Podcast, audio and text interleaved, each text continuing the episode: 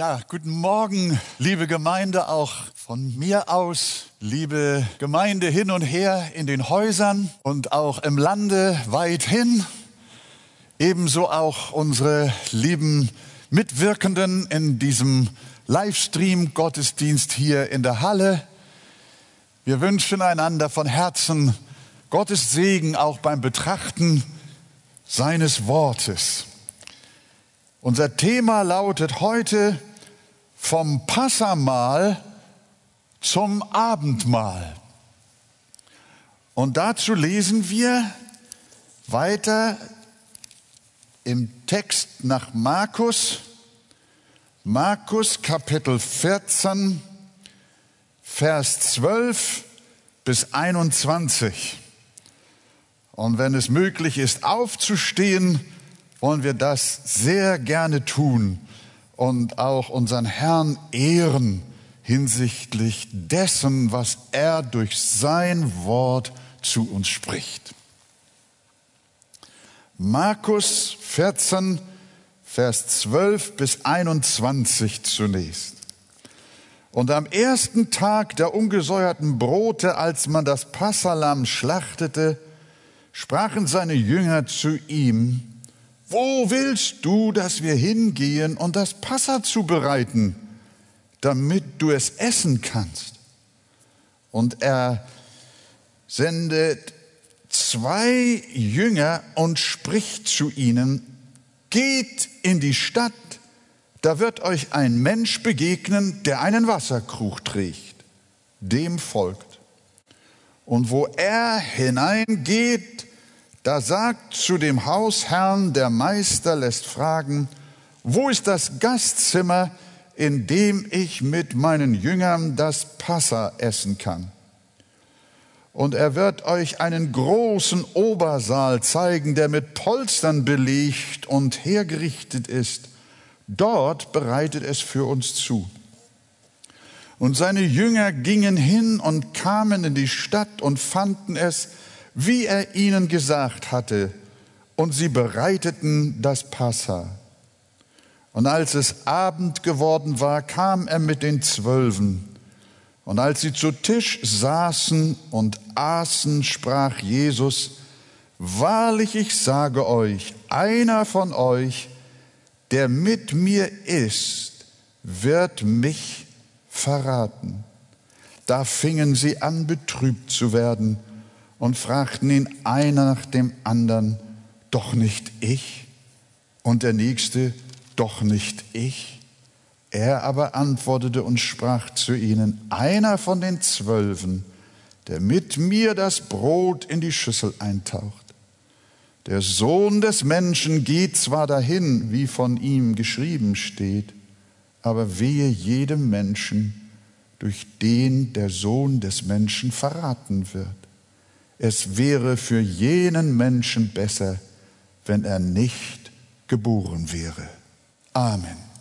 Jetzt machen wir es uns gemütlich und trachten, betrachten, was uns hier mitgeteilt wird. Wir haben nämlich hier den Bericht über das letzte Passamal und das erste Abendmahl, das Jesus mit seinen Jüngern feiert und es findet am Vorabend des Passafestes statt, nach unserer Zeitrechnung am grünen Donnerstag.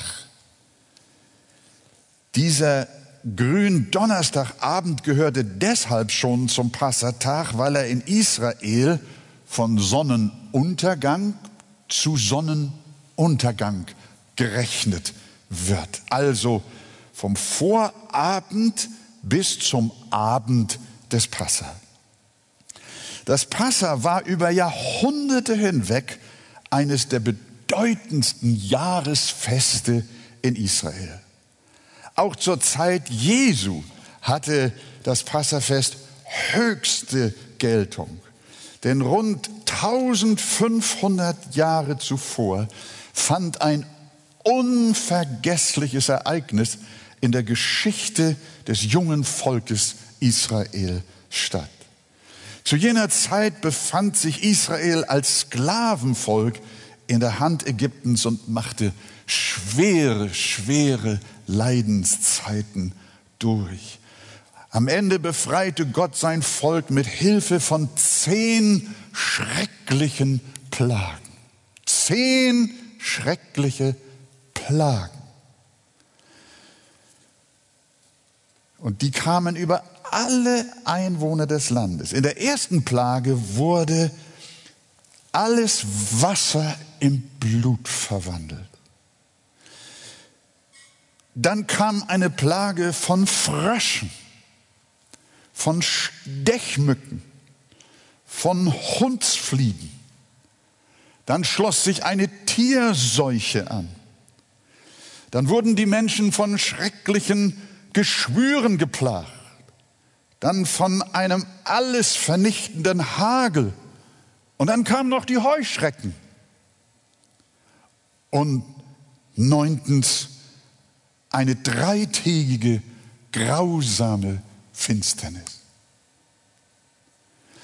Wir sehen, liebe Gemeinde, liebe Freunde, Gott kann nicht nur eine Plage senden, sondern auch viele, bis er zu seinem Ziel kommt. Und darum sollten wir auch in dieser Zeit der Corona-Seuche nicht meinen, dass sie nichts mit Gott zu tun habe. Lasst uns nicht vorschnell zu so einer Beurteilung kommen. Ich rate stattdessen zur Gottesfurcht. Wir sollten uns alle vor ihm und seinem Sohn Jesus Christus beugen, was Pharao nicht getan hat. Wir sollten um Verzeihung bitten, dass wir gegen Gott und sein Wort gesündigt haben. Nach jeder Plage war Pharao zwar erschüttert, aber er erholte sich jedes Mal wieder davon und hielt weiter an seiner Gottlosigkeit fest. Nach neun schrecklichen Plagen entschloss sich der Herr zur zehnten Plage, nämlich der Tötung aller erstgeborenen Knaben in Ägypten. Vom Pharao angefangen bis hin zur einfachsten Familie im Land. Und das während einer einzigen Nacht. Um aber sein Volk Israel davor zu bewahren, hatte Gott den Juden befohlen. Und jetzt achten wir, ein einjähriges, makelloses Lämmlein zu schlachten. Und das Blut davon sollten sie außen an die Seiten und Oberschwellen ihrer Haustüren streichen. Und dann das Lamm mitten in der Nacht des Schreckens gemeinsam in den Familien in Frieden zu essen. Während draußen der Tod an den Kindern herrschte, hat Israel ein Lamm gegessen und wurde vor der Plage bewahrt. Denn das Blut des Lammes außen an der Tür war das Schutzzeichen, dass Gott seine Kinder verschonen wollte. Und genau so ist es gekommen. Während ganz Ägypten um ihre kleinen Kinder weinte, sammelte sich das bis dahin versklavte Volk der Juden und zog unter der Führung Moses aus Ägypten in die Freiheit eines von Gott verheißenen Landes. Das ist der Ausgangspunkt für das Passafest, das jetzt auch Jesus mit seinen Jüngern feiern wollte. Denn auf Anordnung Gottes feierte man in Israel seit diesem Ereignis jedes Jahr das Passa. Zu diesem Fest kamen unglaublich viele Menschen nach Jerusalem. Das lag daran, dass die, die am Passa-Essen teilnehmen wollten, es nach der geltenden Tradition es nur innerhalb der Stadtgrenzen von Jerusalem tun durften. Und daher war Jerusalem voll. Die Menschen, die dort wohnten, feierten das Passa in ihren Häusern und Familien. Die zu Gast in Jerusalem wohnten, die bevölkerten die Herbergen und Hotels und mieteten sich dort entsprechende Räumlichkeiten, wo sie das Passa feiern konnten.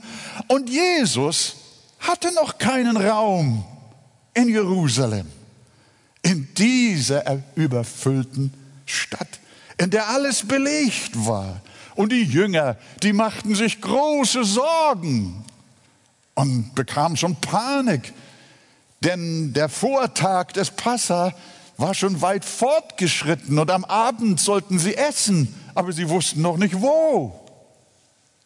Und deshalb in Vers 12 unseres Textes, wo willst du, fragten die Jünger ihren Herrn, dass wir hingehen und das Passalam bereiten, damit du es essen kannst. Nachfolgend sehen wir, dass Jesus gar nicht in Not geriet.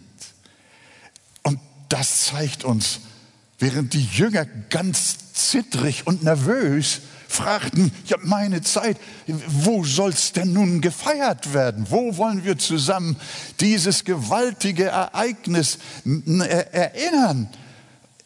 Da ist er aber ganz ruhig, denn Gott ist nie in Verlegenheit. Gott hat immer einen Weg, auch für seine Kinder. Die Jünger wurden hektisch, vielleicht sogar panisch. Es war schon, wie gesagt, spät am Tag und sie wussten immer noch nicht, wo sie angemessen den großen Tag der Befreiung Israels feiern konnten. Wenn nicht bald was passiert, sitzen wir auf der Straße.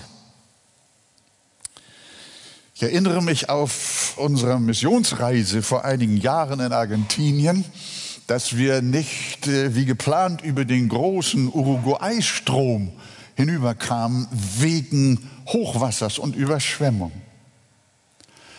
Und dann sagte man uns, wir müssen einen weiten, weiten Weg fahren, um irgendwo anders über eine Brücke zu kommen, um dann auch nach Brasilien reinfahren zu können zu unserem Ziel, das wir vorhatten. Wir fuhren und fuhren, wir fuhren und fuhren, verfuhren uns auch. Und die Nacht, der Abend kam näher. Wir merkten, wir schaffen es nicht mehr bis nach Brasilien rein. Santa Rosa war unser Ziel. Was machen wir?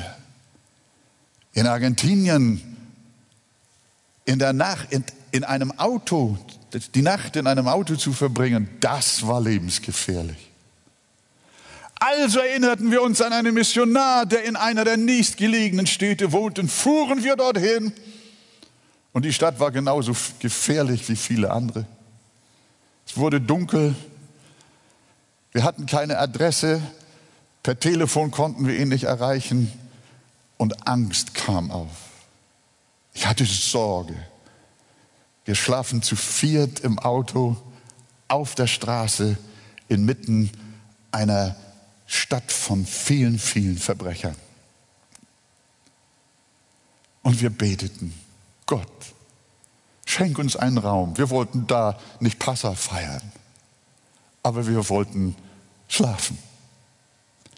So unruhig wie wir waren, wir fuhren und fuhren und siehe da, auf einmal standen wir vor der Tür des Missionars. Er machte auf und wir waren in Sicherheit. Was für eine Freude. Als ich unseren Text las, habe ich mich daran erinnert. Gott sorgt für seine Kinder, auch wenn es knapp wird. Er hat immer eine Lösung, auch für dich. In welcher Verlegenheit du jetzt auch sein magst, mach dir keine Sorgen. Gott kommt nie zu spät. Er ist manchmal spät zugegeben, aber er kommt nie zu spät. Er ist die Ruhe selbst und darum fürchte dich nicht. Und so hatte Jesus auch eine Lösung für einen Feierraum. An ihr können wir sehen, wie allmächtig und allwissend er ist. Er sendet zwei seiner Jünger in die Stadt. Nach Lukas waren es Petrus und Johannes. Die beiden sollten nun auf Saalsuche gehen. Er sagte ihnen noch voraus, dass sie einen Mann treffen werden, der einen Wasserkrug trägt. Den herauszufinden war selbst in der bevölkerten Stadt nicht schwierig, weil Wasserkrüge ja in der Regel von Frauen getragen wurden. Und diesem Wasserkrug äh, äh, tragenden Mann sollten die beiden Jünger heimlich folgen und ihm dann vor dem Haus, in das er hineingehen wollte, einfach ansprechen. Was sollten sie sagen? Der Meister lässt fragen, wo ist das Gastzimmer, in dem ich mit meinen Jüngern das Passa essen kann? Und dann sagt Jesus den beiden Jüngern weiter voraus, er wird euch dann einen großen Obersaal zeigen, der mit Polstern belegt und hergerichtet ist. Dort bereitet es für uns zu. Ich finde, das ist unglaublich stark. Jesus hatte den Durchblick. Jesus wusste, wo es geschehen wird. Und er hatte auch Macht, sich diesen Saales zu bemächtigen. Er hatte alles im Griff, klaren Durchblick. Und wie er es gesagt hatte, so kommt es auch in Vers 16. Und seine Jünger gingen hin und kamen in die Stadt und fanden es, wie er ihnen gesagt hatte, und sie bereiteten das Passa. Ist das nicht toll? Das bedeutet, dass sie mit einem zuvor erworbenen, fehlerlosen Lamm am frühen Abend des Tempels, äh, äh, im, im frühen, frühen Abend des Tages zum Tempel gingen und das Opferlamm feierlich schlachten ließen. Das musste im Tempel geschehen. Das durfte nicht in den Häusern geschehen. Jeder musste mit seinem Lamm zuvor zum Tempel. Und da wurde dann das Passalam geschlachtet. Dass Jesus nur zwei seiner Jünger dazu beauftragte, erklärt sich vielleicht dadurch, dass besonders Judas den Ort ihrer Feier nicht wissen sollte. Er selbst wusste es. Die zehn mit ihm zurückbleibenden wussten auch nicht, wo der Saal ist. Und Judas wusste es auch nicht. Und die beiden Jünger, Petrus und Johannes, die sollten es herausfinden. Und es gab ja kein Handy. Die haben ja nicht angerufen und gesagt, Meister, wir haben einen Saal, kommt hierher, dreimal links, fünfmal geradeaus. Straße Nummer, Straße Nummer sowieso. Nein. Die, die zehn, die noch zurückgeblieben waren, die waren gespannt. Wo geht Jesus jetzt hin? Wo ist der Saal? Die beiden vorausgegangenen, die waren schon da vermutlich. Und Jesus ging mit ihnen und Judas wusste auch nicht. Ich glaube, das hat Jesus deswegen gemacht, weil er verhindern wollte, dass er den Ort des Passamals schon seinen, den Feinden Jesu verrät dann hätten sie ihn möglicherweise da festgenommen. Aber das wollte Jesus verhindern. Das sollte zwar am selben Abend, in derselben Nacht, nach dem Passa, im Garten Gethsemane noch geschehen, aber noch nicht im Festsaal, wo sie Passa gegessen haben. Da wollte Jesus noch seine Ruhe haben. Da hatte er noch etwas zu erledigen. Und das sehen wir, was jetzt geschah. Das Passamal wurde nach der jüdischen Weise in sieben Schritten gehalten. Und wir können davon ausgehen, dass Jesus das auch so getan hat mit seinen Jüngern. Als erstes, als sie dann so zusammensaßen, sie waren 13 zusammen, als sie zusammensaßen, wurde als erstes ein Gebet des Dankes gesprochen und ein Kelch mit Rotwein gereicht, der aber zur Hälfte mit Wasser vermischt war. Als zweites kam eine zeremonielle Handwaschung, die die Notwendigkeit der geistlichen und moralischen Reinheit symbolisieren sollte.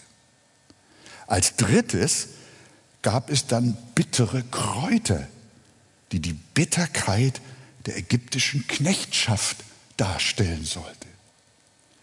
Als viertes wurde ein weiterer Kelch mit Wein gereicht, wobei der Hausherr die Bedeutung des Passers genau erklärte. Denn von Kind zu Kindeskind, über Generationen hinweg, wollte Gott, dass sein Rettungshandeln, das er damals an dem versklavten Volk Israel vorgenommen hatte, dass das allen nachfolgenden Generationen hören und es unter ihnen lebendig bleiben sollte. Deswegen war ein wesentlicher Teil des Passamales, dass der Hausvater seiner Familie erklärte, was damals geschah. Als fünftes wurde äh, aus den sogenannten Hallel-Psalmen gesungen. Das sind die Psalmen 113 bis 118. Hallel, das äh, bedeutet Lobpreis. Daher kommt unser Wort Halleluja. Hallel. Das sind die berühmten Lobpsalmen. Und Jesus sang mit seinen Jüngern diese Psalmen. Als sechstes wurde dann das bereitete Lamm hereingebracht. Und der Hausherr verteilte einzelne Stücke zusammen mit dem dazugehörigen ungesäuerten Brot. Und siebtens schließlich wurde der dritte Kelch mit Wein gereicht und dann wurden weitere Psalmen gesungen, bevor das Festmahl beendet wurde. So in etwa können wir uns das vorstellen, fand auch mit Jesus und seinen Jüngern statt. Jesus hat das Passa und dieses Mahl bewusst gefeiert, ganz bewusst gefeiert, denn wir müssen wissen, es war das letzte vor Gott gültige Passamahl. Mit diesem Mahl ging eine 1500-jährige Geschichte zu Ende und eine neue sollte beginnen. Denn dieses Mahl war zugleich auch das erste Abendmahl, das je in der Geschichte irgendwo gefeiert wurde. Und wegen dieser unermesslichen Bedeutung dieses gemeinsamen Essens mit seinen Jüngern hat Jesus zu, zu ihnen gesagt, als er sich mit ihnen zusammensetzt, um zu essen, dann hat er gesagt, mich hat herzlich verlangt, dieses Passa mit euch zu essen, ehe ich leide. Es war das letzte Passa, das erste Abendmahl. Und deshalb sehnte sich Jesus so danach, einen passenden Saal zu finden, in dem er diesen einmaligen heilsgeschichtlichen Vorgang ausüben kann. Den Übergang vom Alten zum Neuen Testament. Denn von nun an sollen zu unserer Errettung nicht mehr Millionen Lämmer sterben, jedes Jahr immer wieder neu, unendlich viele, sondern nur noch ein einziges Lamm, nämlich das Lamm Gottes, Jesus Christus. Noch spät in derselben Nacht werden sie ihn gefangen nehmen. Und sie werden ihn selbst zum Altar zum Opferaltar des Kreuzes führen, damit er ein für allemal stellvertretend für seine Sünden, für die Sünden seines Volkes stirbt. Und das nicht symbolisch wie mit den Lämmern, sondern jetzt real und wirksam für alle Menschen, die dieses sein Opfer im Glauben annehmen. Nimm du Jesus Christus als dein Opferlamm im Glauben an. Gott segne dich und helfe dir. Wenn ihr wollt, liebe Gemeinde, liebe Freunde, stehen wir für die nächsten Verse, die wir lesen wollen, noch einmal auf. Das ist jetzt Markus 14, Vers 22 bis 26, bis äh, 25. Nein, bis 26. Und während sie aßen, nahm Jesus Brot, sprach den Segen, brach es, gab es ihnen und sprach, nehmt es, das ist mein Leib. Und er nahm den Kelch und dankte und gab ihnen denselben und sie tranken alle daraus und er sprach zu ihnen, das ist mein Blut, das des neuen Bundes, welches für viele vergossen wird. Wahrlich, ich sage euch, ich werde nicht mehr von dem Gewächs des Weinstocks trinken, bis zu jenem Tag, da ich es neu trinken werde im Reich Gottes. Und nachdem sie den Lobgesang gesungen hatten, gingen sie hinaus an den Ölberg. Dankeschön. Wir wollen weiter schauen was hier an jenem Abend geschah. Wir haben gesehen, in welcher Ordnung ein Passamal in etwa abgelaufen ist. Und wir können davon ausgehen, dass auch Jesus sich mit seinen Jüngern am Vorabend seiner Kreuzigung daran gehalten hat. Und äh, ich mache mit euch mal einen Sprung zum Evangelisten Johannes. In seinem Evangelium hat er uns das noch wesentlich detaillierter geschildert, als es Markus getan hat, was da geschah.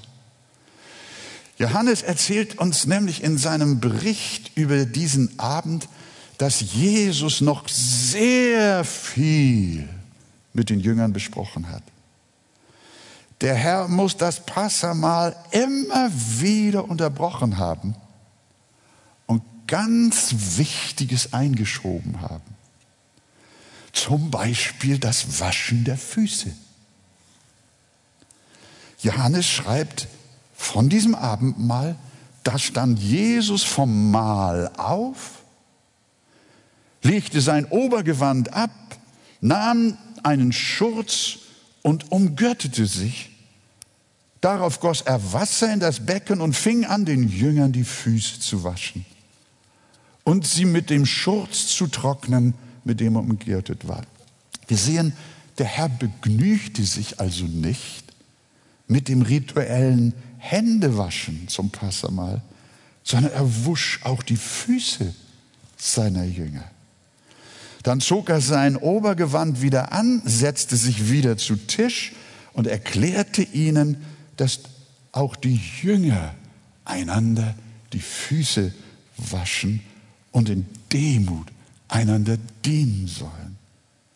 Und er sagt uns damit auch, dass das auch unsere Haltung sein soll. Einer soll den anderen höher achten als sich selbst. Jesus wusste, das war, wie, wie wir ja schon gesagt haben, seine letzte Zusammenkunft im Frieden und in Freiheit mit den Jüngern. Und er wollte ihnen noch sagen, wenn ich nicht mehr bei euch bin, dann respektiert euch untereinander. Dient euch. Habt euch lieb. Überhebt euch nicht übereinander. Streitet euch nicht, sondern wascht einander die Füße. Ja, und dann passierte noch etwas. Davon berichtet uns auch Markus. Denn Jesus hat auch während dieses Passamals den Verräter Judas offenbar gemacht, sodass er ausgeschieden wurde.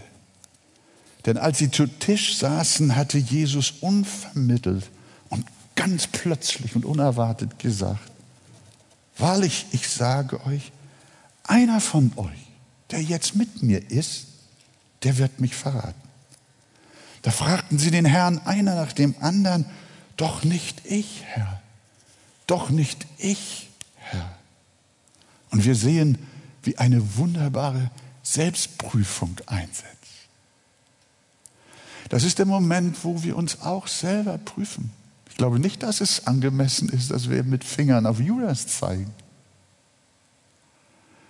sondern dass wir auch fragen, Herr, wie ist mein Stand?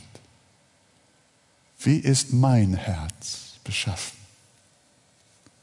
Jesus sagt weiter, einer von den Zwölfen, der mit mir das Brot in die Schüssel eintaucht, der Sohn des Menschen geht zwar dahin, wie von ihm geschrieben steht, aber wehe jenem Menschen, durch den der Sohn des Menschen verraten wird. Es wäre für ihn besser, wenn er nicht geboren wäre. Hier lehrt Jesus uns einen äußerst wichtigen Grundsatz. Und wenn wir den nicht erfassen, dann kriegen wir vieles in der Bibel durcheinander. Aber hier lehrt Jesus uns diesen Grundsatz, unter anderem auch hier. Es geht um den wichtigen Grundsatz der Vorherbestimmung Gottes und auch der Verantwortlichkeit des Menschen. Beides läuft nebeneinander wie die zwei Schienen eines Gleises. Und diese beiden Schienen, die müssen dringend immer auf Abstand gehalten werden. Wenn sie zusammenlaufen würden, wenn man diese beiden Schienen vereinigen wollte, dann würde der Zug entgleisen. Und die beiden Wahrheiten, Vorherbestimmung Gottes und Verantwortlichkeit des Menschen, sind die beiden Schienen, die beiden Wahrheiten, die durchgehend gelten und nicht miteinander intellektuell versöhnt werden dürfen sondern sie müssen beide auf Abstand bleiben. Und beide gelten gleichermaßen. Ein wunderbares Bild, wie Spurgeon es uns einmal gebracht hat. Die eine Wahrheit ist, Gott hat alles vorherbestimmt. Auch dass Judas den Herrn verraten wird.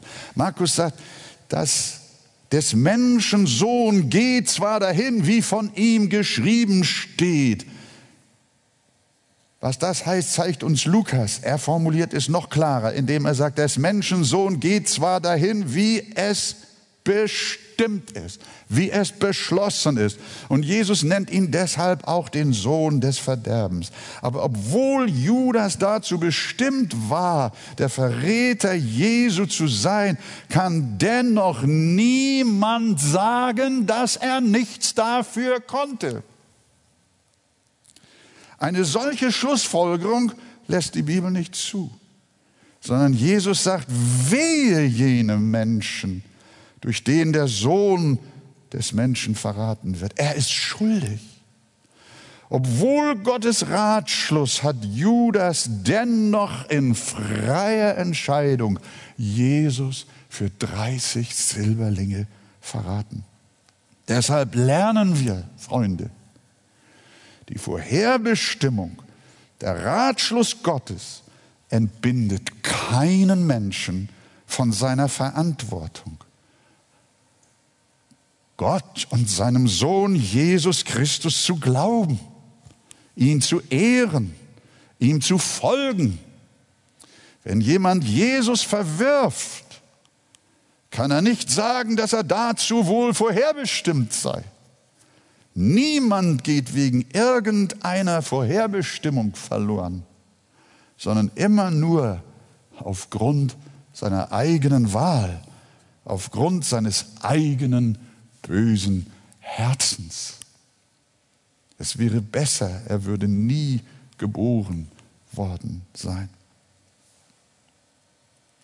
Nachdem Jesus mit Judas sein Passabrot in eine Schüssel, das war eine Schüssel mit äh, flüssiger Paste oder äh, weicher Paste getaucht hatte, erkannte dadurch jeder der anwesenden Jünger, wer der Verräter war. Und so konnte Johannes nur noch berichten, als nun jener den Bissen genommen hatte, ging er sogleich hinaus. Es war aber Nacht. Es war schon Nacht. Aber das Passamal, seit Judas weg ist, ist noch nicht zu Ende. Jesus lässt sich unglaublich viel Zeit. Wir dürfen uns nicht vorstellen, dass das da so ein Fastfood-Essen war, sondern das Essen ging über den ganzen Abend. Fußwaschung, Offenbarung des Judas. Und Johannes zeigt uns, was noch alles an diesem Abend passierte. Als Judas, Vers Johannes 13, 31, als Judas nun hinausgegangen war, sprach Jesus, jetzt ist der Sohn des Menschen verherrlicht und Gott ist verherrlicht durch ihn. Jesus begann während des noch weiter lange andauernden Passamales seine Jünger mit vielen Worten zu ermutigen und zu ermahnen. Er erzählte ihnen dann in Johannes 14 und 16 von dem Kommen des Heiligen Geistes. Diese Unterweisung dass der Heilige Geist, der Tröster, an seiner Stelle kommen wird, hat er ihnen erzählt und ihnen vorausgesagt an jenem, bei jener Mahlzeit in der Nacht. Dann gab er ihnen auch das Gleichnis vom Weinstock und den Reben. Auch das war Bestandteil seiner Passafeier um ihnen zu sagen, dass sie im Glauben durch den Heiligen Geist immer fest in ihm bleiben sollen, auch wenn sie allein sein und in Not geraten werden. Er sagte ihnen, euer Herz erschrecke nicht. Glaubt an Gott und glaubt an mich hinsichtlich der kommenden Zeit, wenn er nicht mehr da ist. Er hat ihnen gesagt, in der Welt habt ihr Angst, aber seid getrost ich habe die Welt überwunden. Das alles sprach er bei jenem Essen. Es war ein gewaltiges, herrliches Essen. Ich möchte wissen, wie den Jüngern dazu Mut gewesen ist. Er hat ihnen auch gesagt, dass sie Verfolgung um Jesu willen leiden werden, aber auch deshalb sollen sie sich nicht fürchten.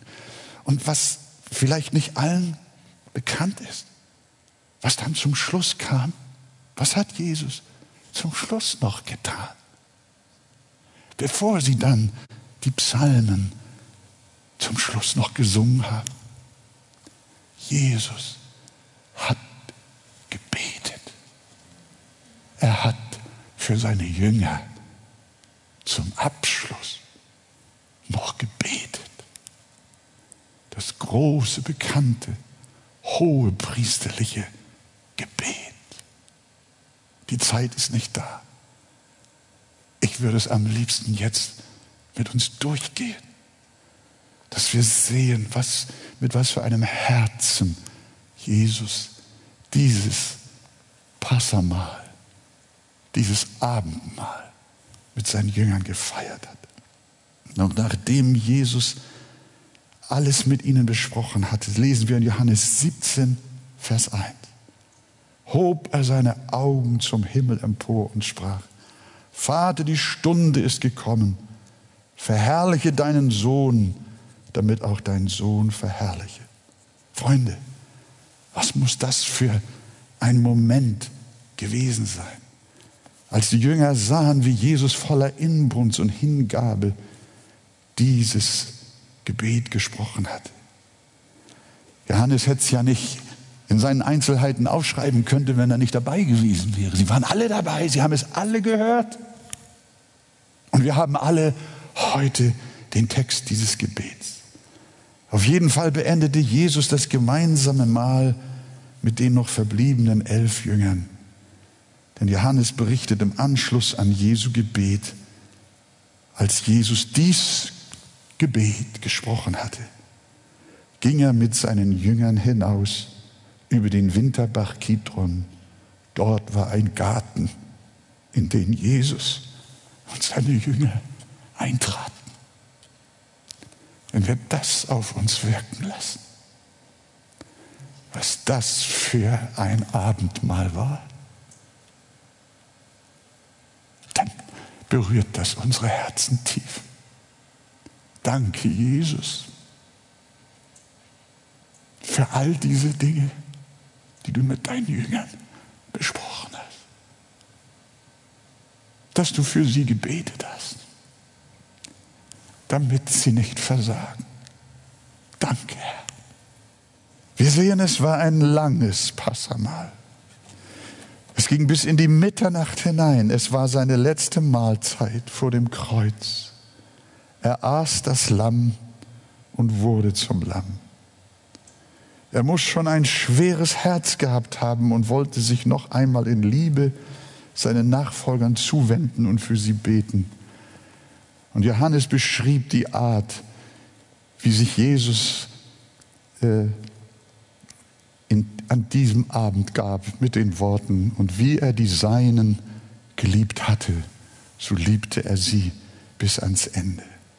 Er redete so voller Liebe mit ihnen und erklärte ihnen, dass die Zeit der jahrhundertelangen Tieropfer mit jenem Abend zu Ende ging.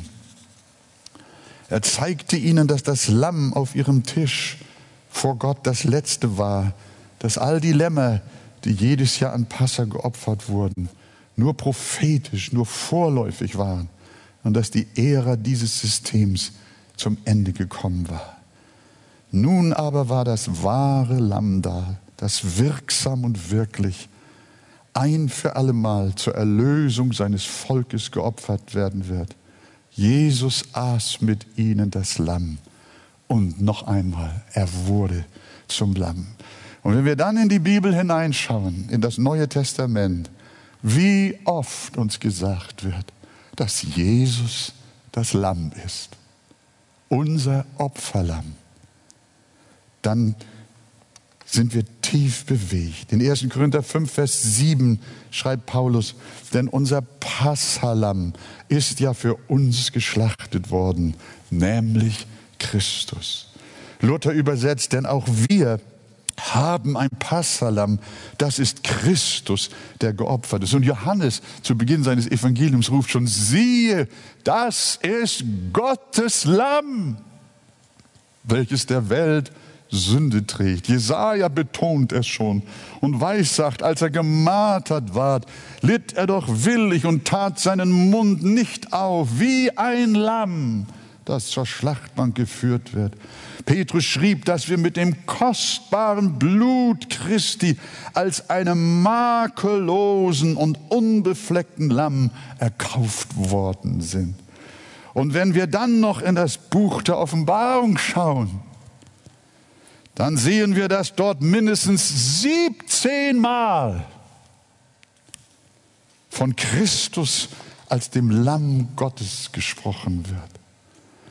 An einer Stelle erzählt die Offenbarung von einer unzählbaren Schar und ihrer Anbetung, von zehntausend mal zehntausend und tausend mal tausend.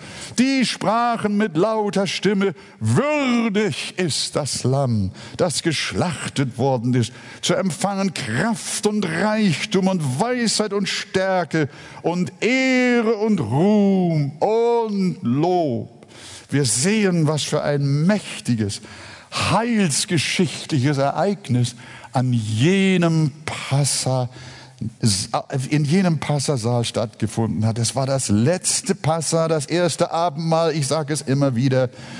Jesus sagte ja noch, ich werde nicht mehr von dem Gewächs des Weinstocks trinken, bis zu jenem Tag, der ich es neu trinken werde im Reich Gottes. Ich glaube, hier spricht er von dem großen Hochzeitsmahl des Lammes. Wir dürfen es heute noch feiern. Das Abendmahl, das er damals eingesetzt. Wenn wir vor diesem Hintergrund Abendmahl feiern, dann glaube ich, dann gewinnt es noch eine viel stärkere Bedeutung. Das hat dann auch der Apostel Paulus uns sehr ans Herz gelegt, denn er schrieb den nachfolgenden Gemeinden, ich habe es vom Herrn empfangen, was ich auch euch überliefert habe, nämlich, dass der Herr in der Nacht, als er verraten wurde, das war das, wovon wir gesprochen haben, er nahm das Brot und dankte in jenem Passaabend. Er brach und sprach es, nehmt es, das ist mein Leib, der für euch gebrochen wird. Dies tut zu meinem Gedächtnis. Desgleichen auch den Kelch nach dem Mahl, indem er sprach, dieser Kelch ist der neue Bund in meinem Blut. Dies tut, so oft ihr ihn trinkt, zu meinem Gedächtnis. Denn so oft ihr dieses Brot esst und diesen Kelch trinkt, verkündigt ihr den Tod des Herrn, bis er kommt. Deshalb die Frage an uns alle und auch an dich persönlich. Hast du ein Passalam? Hast du Christus als dein stellvertretendes Opfer für deine Sünden? Oder bist du und bleibst du immer noch in der Sklaverei Ägyptens, in der Gefangenschaft deines bösen Herzens und deiner Sünde. Nein, hier hast du eine Botschaft. Hier ist Jesus, das wahre Opferlamm Gottes für deine und meine Sünden. Glaube an ihn, an sein vergossenes Blut. Es ist deine Rettung von der Sklaverei des Bösen und des Verderbens dann komm und feiere mit uns Abendmahl. Gott wird uns alle zusammen segnen. Wir danken ihm für diesen herrlichen Bericht des Markus, des Matthäus, des Lukas und auch des Johannes über das Passamahl, das Jesus mit seinen Jüngern gefeiert hat. Amen.